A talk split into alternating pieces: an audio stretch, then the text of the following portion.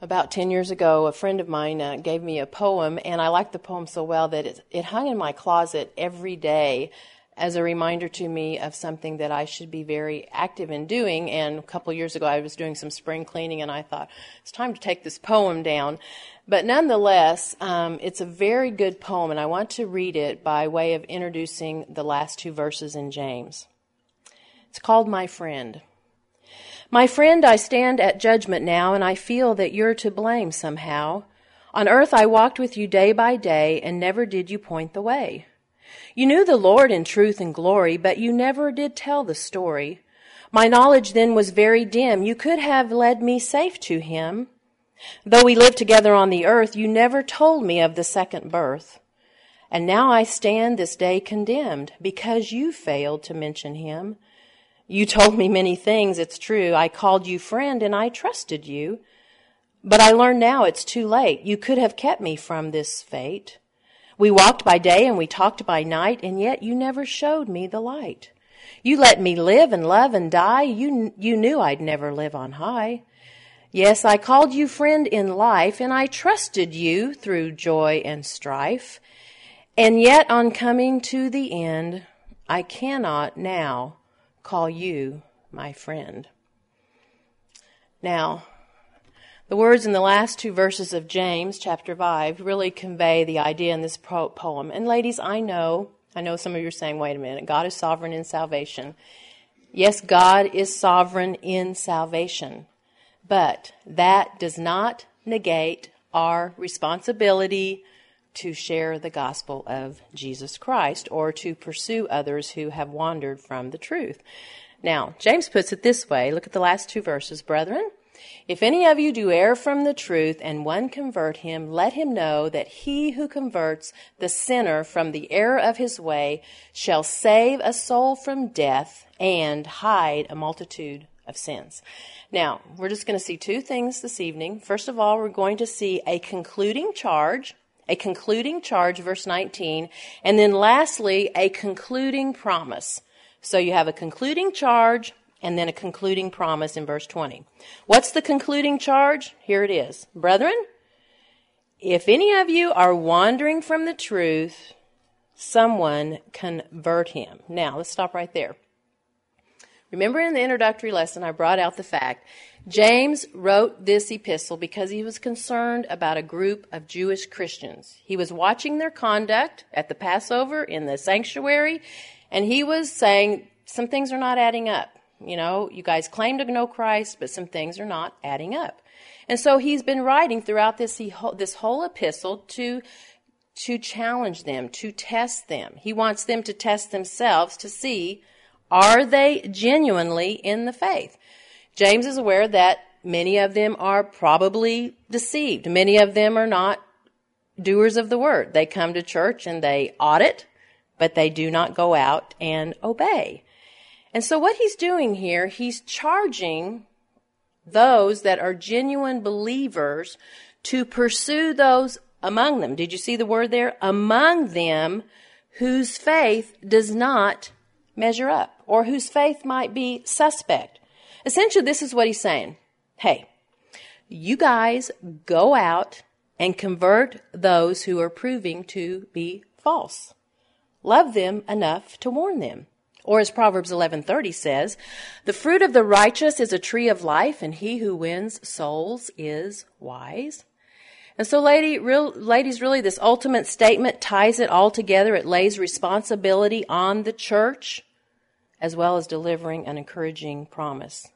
So he starts out by saying, Brethren, if any among you wanders from the truth. Now, with this, this word brethren, I didn't count the times, but he has said it several times. He's just talking to them. Brethren, if any among you wanders from the truth. Ladies, notice the word, if any of you among you. Your translation might say, among you.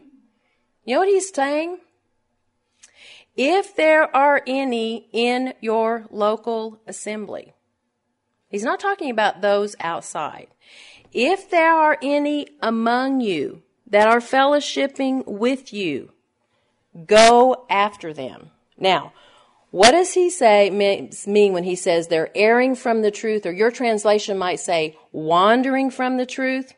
Well, it refers to those who are among us who have strayed from the truth of the gospel and its responsibilities. The wanderer needs to be brought back. Now, it's interesting, this word wander comes from the Greek word for planet. And they tell us in biblical times what they would do. And I'm sure some of you, I don't know, I don't do this, I don't have a telescope, but actually what they would do, they would watch the skies, they would watch the stars and the planets, and they would watch the, I think it was the stars that would deviate or wander away from the planets that were fixed in the heavens.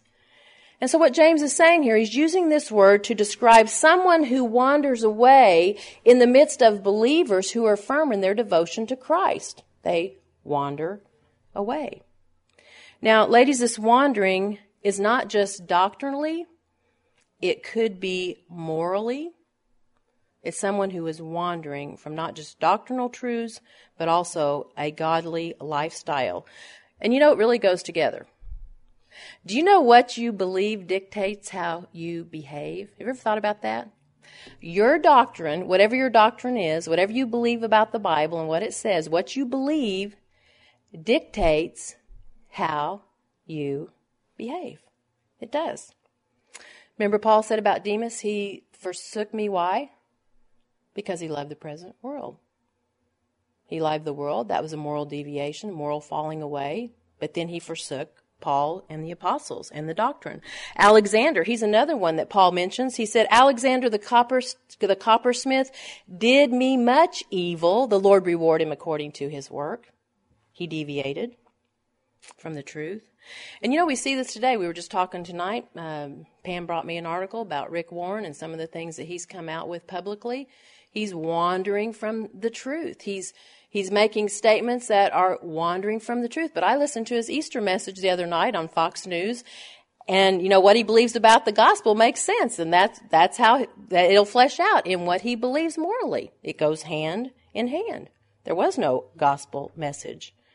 And he's just one example. We see men in leadership soften their standards. They soften what they believe and how convenient for them. Then it fleshes out in their life.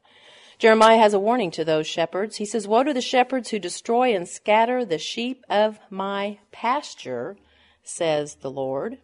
Now, notice the object from which they're wandering. Notice what James says. They're wandering from the truth. What is that? That is the gospel of Jesus Christ, the person and the work of Jesus Christ. In fact, it's the same Greek word that we've already had in James 1:18. Remember it talks about God of his own will he begot us with the word of anybody remember the word of truth, the gospel of Jesus Christ? And so James says this one has wandered from the truth. Ladies, Jesus says, I am the way, the truth, and the life. In fact, wandering from the truth, you know what it calls to my mind? What Peter says. You were like sheep going astray, but now what? Returned to the shepherd and bishop of your soul.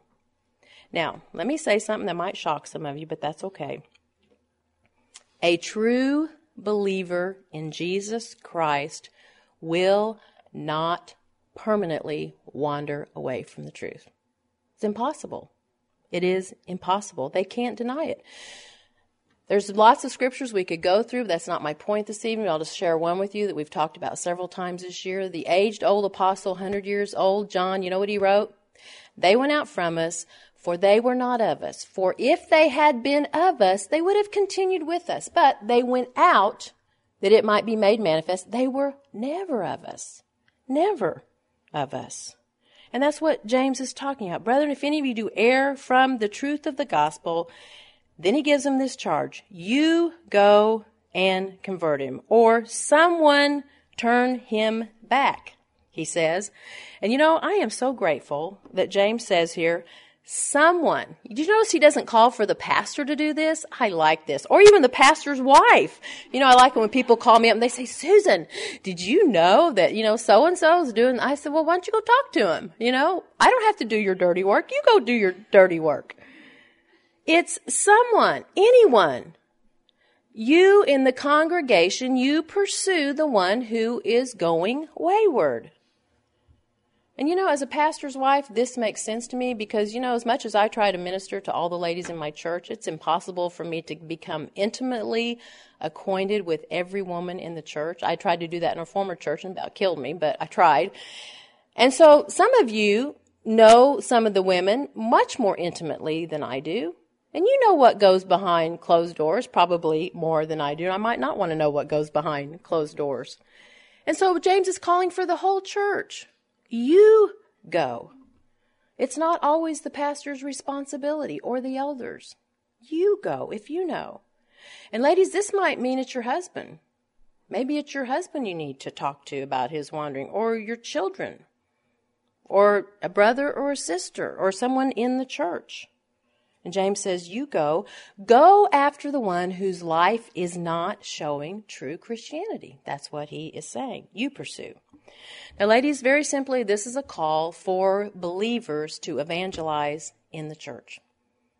That's what it is. And you might say, Susan, what is wrong with your theology? Well, the same thing that is wrong with our Lord's theology, and there's nothing wrong with, with his theology, right? Remember, don't turn there. Remember the parable of the tares? Remember what Jesus said? The tares are going to grow up with the wheat.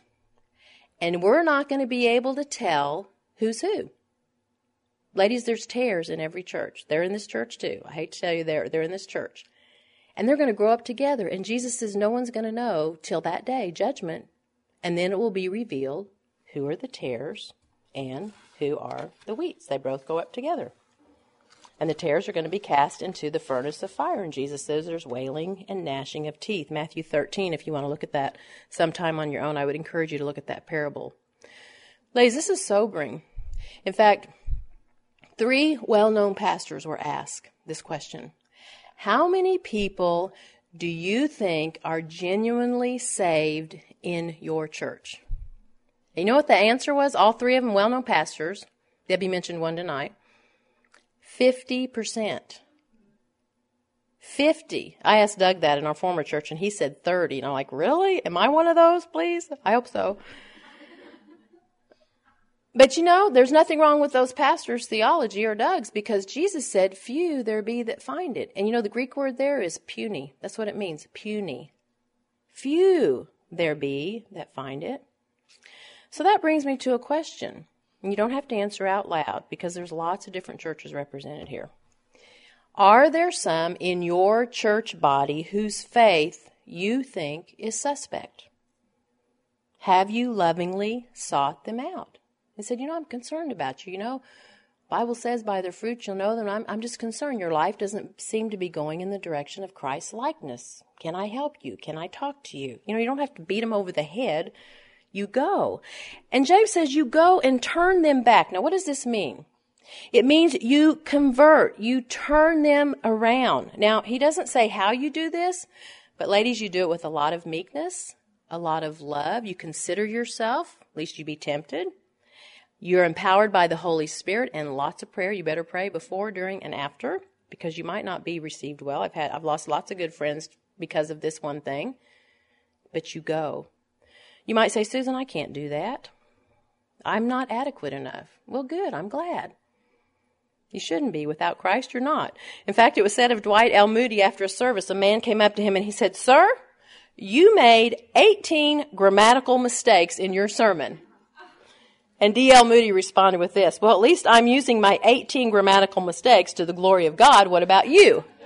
So even if you feel inadequate, you don't feel like you know enough Bible, but you just know that there's something not right about this person and you've watched their life for a long time and you're like, you know, they don't measure up to Christianity. Use your 18 grammatical errors to the glory of God and go and pursue them. You know, I wish we were all like the apostle Paul in our zeal. You know, he says, now then, as ambassadors for Christ, as though God were pleading through us, we beg you in Christ's behalf, be reconciled to God.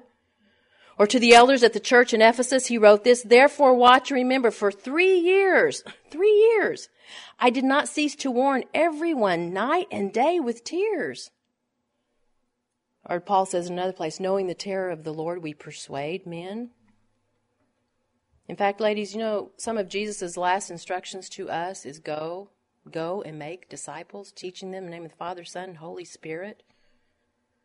I think there is something wrong, and I mean this kindly, there is something wrong with us if we have no desire to go after a deceived brother or a sister if we don't see fruit in their life. You might say, Well, Susan, I've done that. And I have gone after those who claim to know Christ and they don't respond. What should I do? Well, I've done that too. If they're a professing brother, professing brother, professing sister in Christ, and you know that there's known sin that they're unrepentant of, then you follow the principles that we've talked about quite often in Matthew 18. If they're denying the faith and apostatizing, well, there's not a lot you can do about that except pray for them and conclude that John, what John says, they went out from us because they were never of us in my life, I've lost lots of good friends because of this, or what I thought was good friends, because I warned them about what God says in His Word. But, ladies, we must do what is commanded here and what Christ commands us to do. And I do take comfort in this. It's better to suffer for doing what is right than to suffer for doing what's wrong. Peter says that in his epistle to the suffering Christians. And so it's better to go and lovingly warn someone. And even if you are rejected, never stop praying. Never stop praying. In fact, it was interesting. I got a test this week. Teachers always get tests, but a couple about maybe a couple months ago, I found out that a girl that I discipled maybe 20 years ago was getting a divorce, and she now lives in another city. And so the relative that was telling me this, I said, um, "Well, is this divorce biblical?" And she said, "No, it's not." And so I knew that I had to do something. I love this. You know, she reminded me of Maggie. She was that passionate. And I thought, this can't, it would be like someone telling me Maggie was getting a divorce. And I thought, this cannot be happening. It's just not happening. And so I sent her a letter, and uh, a week later, I got this seething long email. I'm like, oh goodness, I'm in trouble. And I just appealed to her. I said, you know what the word says, and unless your divorce is biblical, I, I'm pleading with you not to do this because you know God's not going to bless. So she encouraged me to call her, and this last week I called her, and then she unfolded the story that she hadn't told her relative, and her divorce was biblical. But you know the interesting thing she said at the end of our conversation? She said, Susan, thank you for loving me enough to call me. Do you know you're the only person that has asked me? And this lady's in another church in another state. But she said, that's genuine love. That you would say, you would ask me, is this divorce biblical? Don't do it if it's not because you know God's not going to bless. And ladies, that's the reward. You know, you you go and you lovingly talk to someone, and that is genuine love. You know, you don't let your kids go out in the street and you know get run over by a car. You stop them because you love them. And so, if we love brothers and sisters, or so-called brothers and sisters in the church, that is genuine agape love. Well, what is the concluding charge? Go after those who are wandering. That's your charge, ladies. Then there's a great concluding promise that he ends with. Verse 20.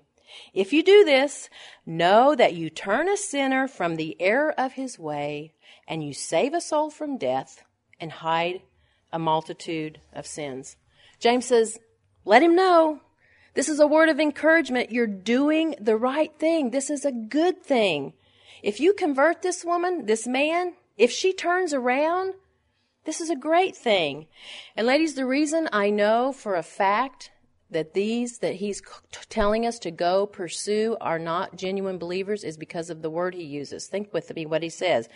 Let him know that he who converts a sinner. Never ever in the New Testament is sinner referred to a Christian. It's always an unbeliever. In fact, let me give you some passages for that. John says, 1 John 3 9, whoever is born of God does not sin, does not practice sin. His sin, seed remains in, in him. He cannot sin. He's born of God. Or how about this one? Matthew 9 13. Jesus said this, I did not come to call the righteous, but what? Sinners to repentance. In the parable of the lost sheep, he said this, I say to you that likewise there will be more joy in heaven over one sinner who repents than over 99 who need no repentance. This is a great one, Romans 5 8. Paul says this God demonstrated his love toward us in while we were yet sinners, Christ died for us. Or Paul, He writes this to Timothy Christ Jesus came into the world to save sinners, of whom I'm the chief, he says. So I know for a fact, James is saying, you go after these guys. You go after these women who profess Christ, but they don't live up to what I've been sharing in this whole epistle. And he says, then you know, you can be assured that you will convert the sinner. Now, he gives two benefits of converting this person. Notice what they are. Number one, you save a soul from death.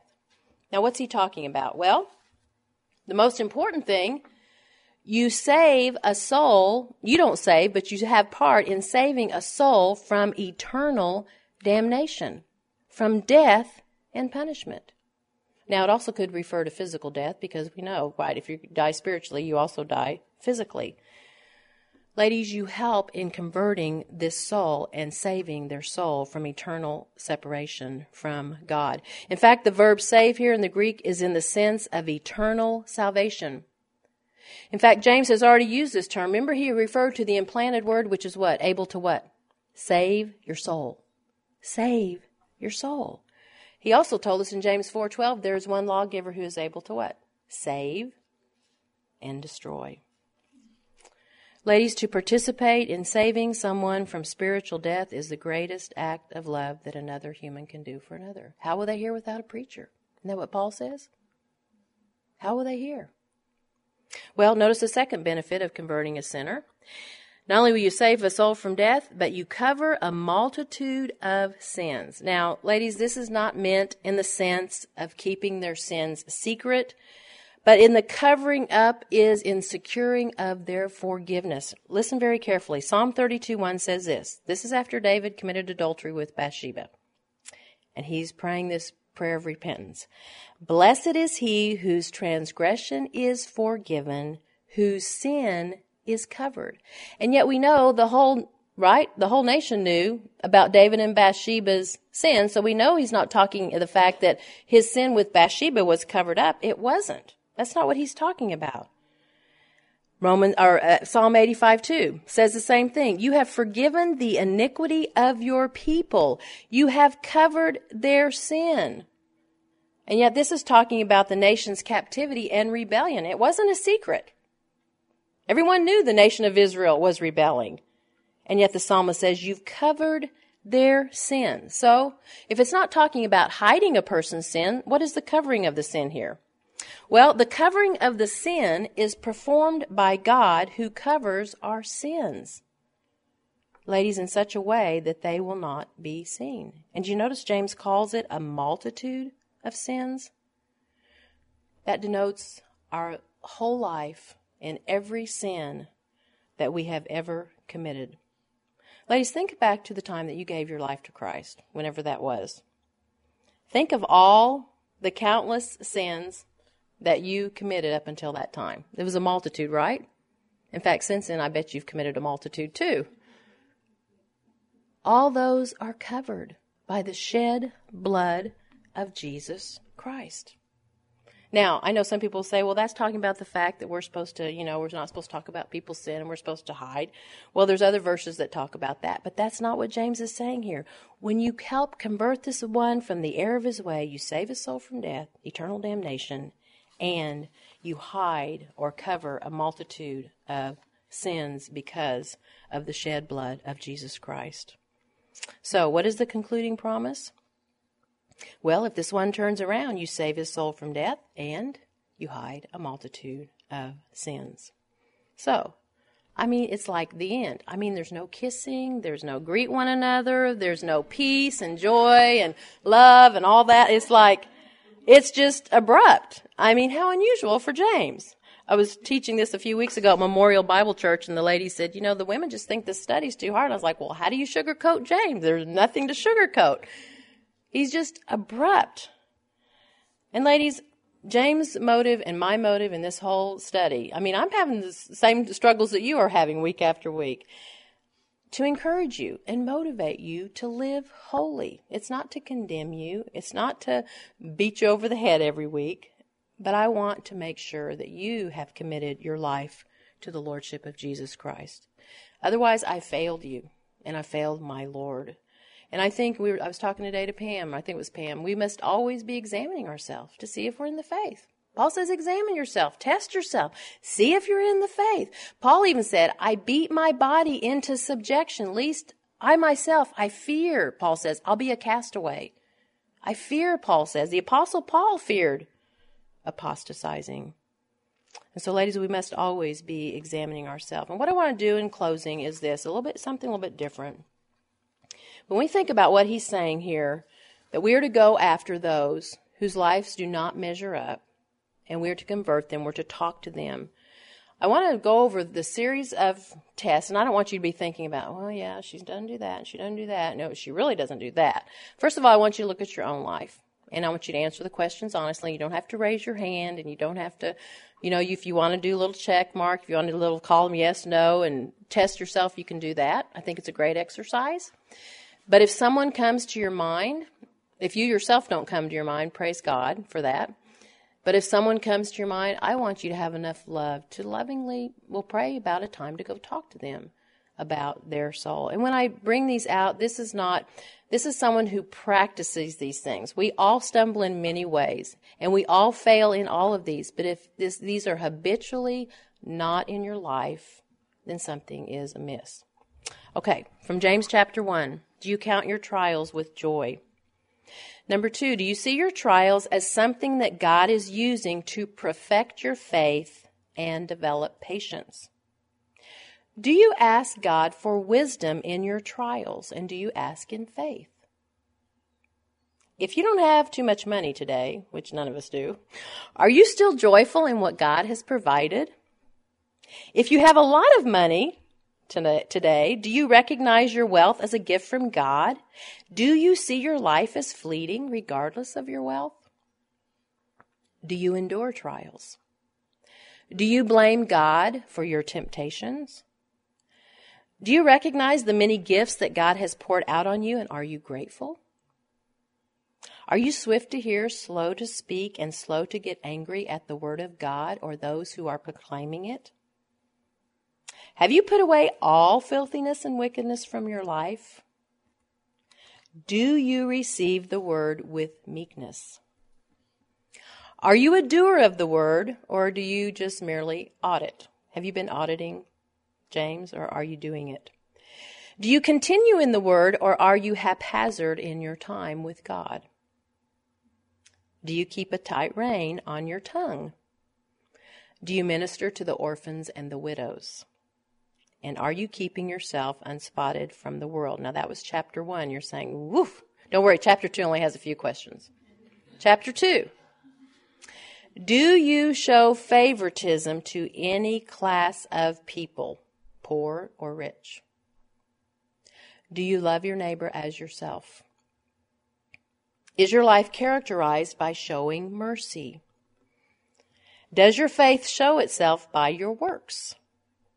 And do you help the destitute brother or sister? That's chapter 2.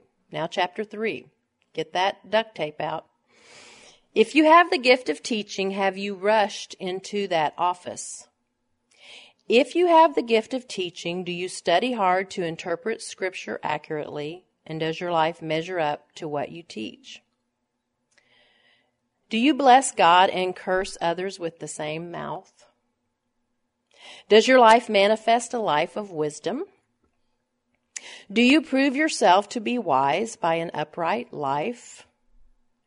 Do you have bitterness, envy, and strife in your heart?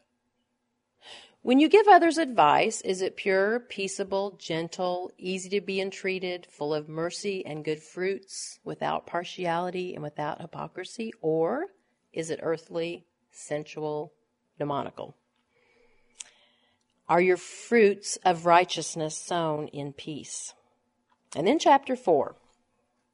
Are you known as a person who argues? Do you always have to have things your way? Do you pray for selfish desires? Are you a friend of the world? Is your life characterized by humility? Do you submit to God? Do you resist the devil? Do you draw near to God? Do you weep and mourn over your sins? Do you speak evil of others and judge others? Do you make plans without consulting the Lord? Are you proud and boastful? When you know that something is not right, do you do it? And then lastly, chapter 5. Do you live for pleasures on this earth? Are you oppressive towards those who are less fortunate than you? Are you patient towards those who afflict you? During trials or afflictions, do you establish your heart, prop it up, strengthen it? Do you murmur against others during afflictions? Does your yes mean yes and your no mean no? Can your word be trusted? Do you make rash vows? Do you pray in affliction? Do you sing when you're merry? When you're sick, do you call the spiritual leadership to come pray for you? When you are sick, do you search your heart for sin? Do you confess your sins to those that you have wronged? Do you have someone that you're accountable to, someone to pray with, and someone you can share your real struggles with? Are you a woman of prayer? And then lastly, do you go after the sinner? Do you share your faith? Now, if you couldn't answer to the majority of those in an affirmative way, I would encourage you to spend some time with the Lord tonight, find out why. If you could say, well, you know, most of the time I do that, but the, you know, I could improve in this area, or I miss now and then doing what I should be doing, then I would say, you know, shore up on those areas. If you said just flat across the the board, no, I don't do any of that, then ladies, let's talk afterwards. I want to convert your soul and uh, save your soul from hell and cover your multitude of sins. But seriously, if you really could not answer those in an affirmative way, that those things are evident in your life, um, I would encourage you to really examine yourself and see if you are in the faith. So, anyway, let's close in prayer, and then we're going to have our discussion, and um, maybe we'll get out a little bit early this evening. Father, I thank you for this study that we've had in this book, and I know it's not been easy, and um, I don't think any of us would say it's been a encouraging study. It's been hard, and it's convicting, and it's um, shows us where we fall short. And Lord, I know that um, each of us has some work probably to do in the privacy of our own heart. And I pray, Lord, if there were some glaring um, responses as we answered those questions that we would be um, quick to convert and turn around and to come back into the conformity of your image and your Son and your will for us. Lord, for any of us that might know someone, even in our congregation, um, in the fellowship of Christians that we see not uh, living their life in accordance to your will, I pray that we would do the loving thing to go and to gently warn them Lord, we do not want to be as Ezekiel. You warned him that um, if we do not go and warn the unrighteous to turn from his unrighteousness, as you told Ezekiel that their blood would be required at our hand. And so, Lord, I pray that um, we would see that as the loving thing to do and not as a mean and hard thing.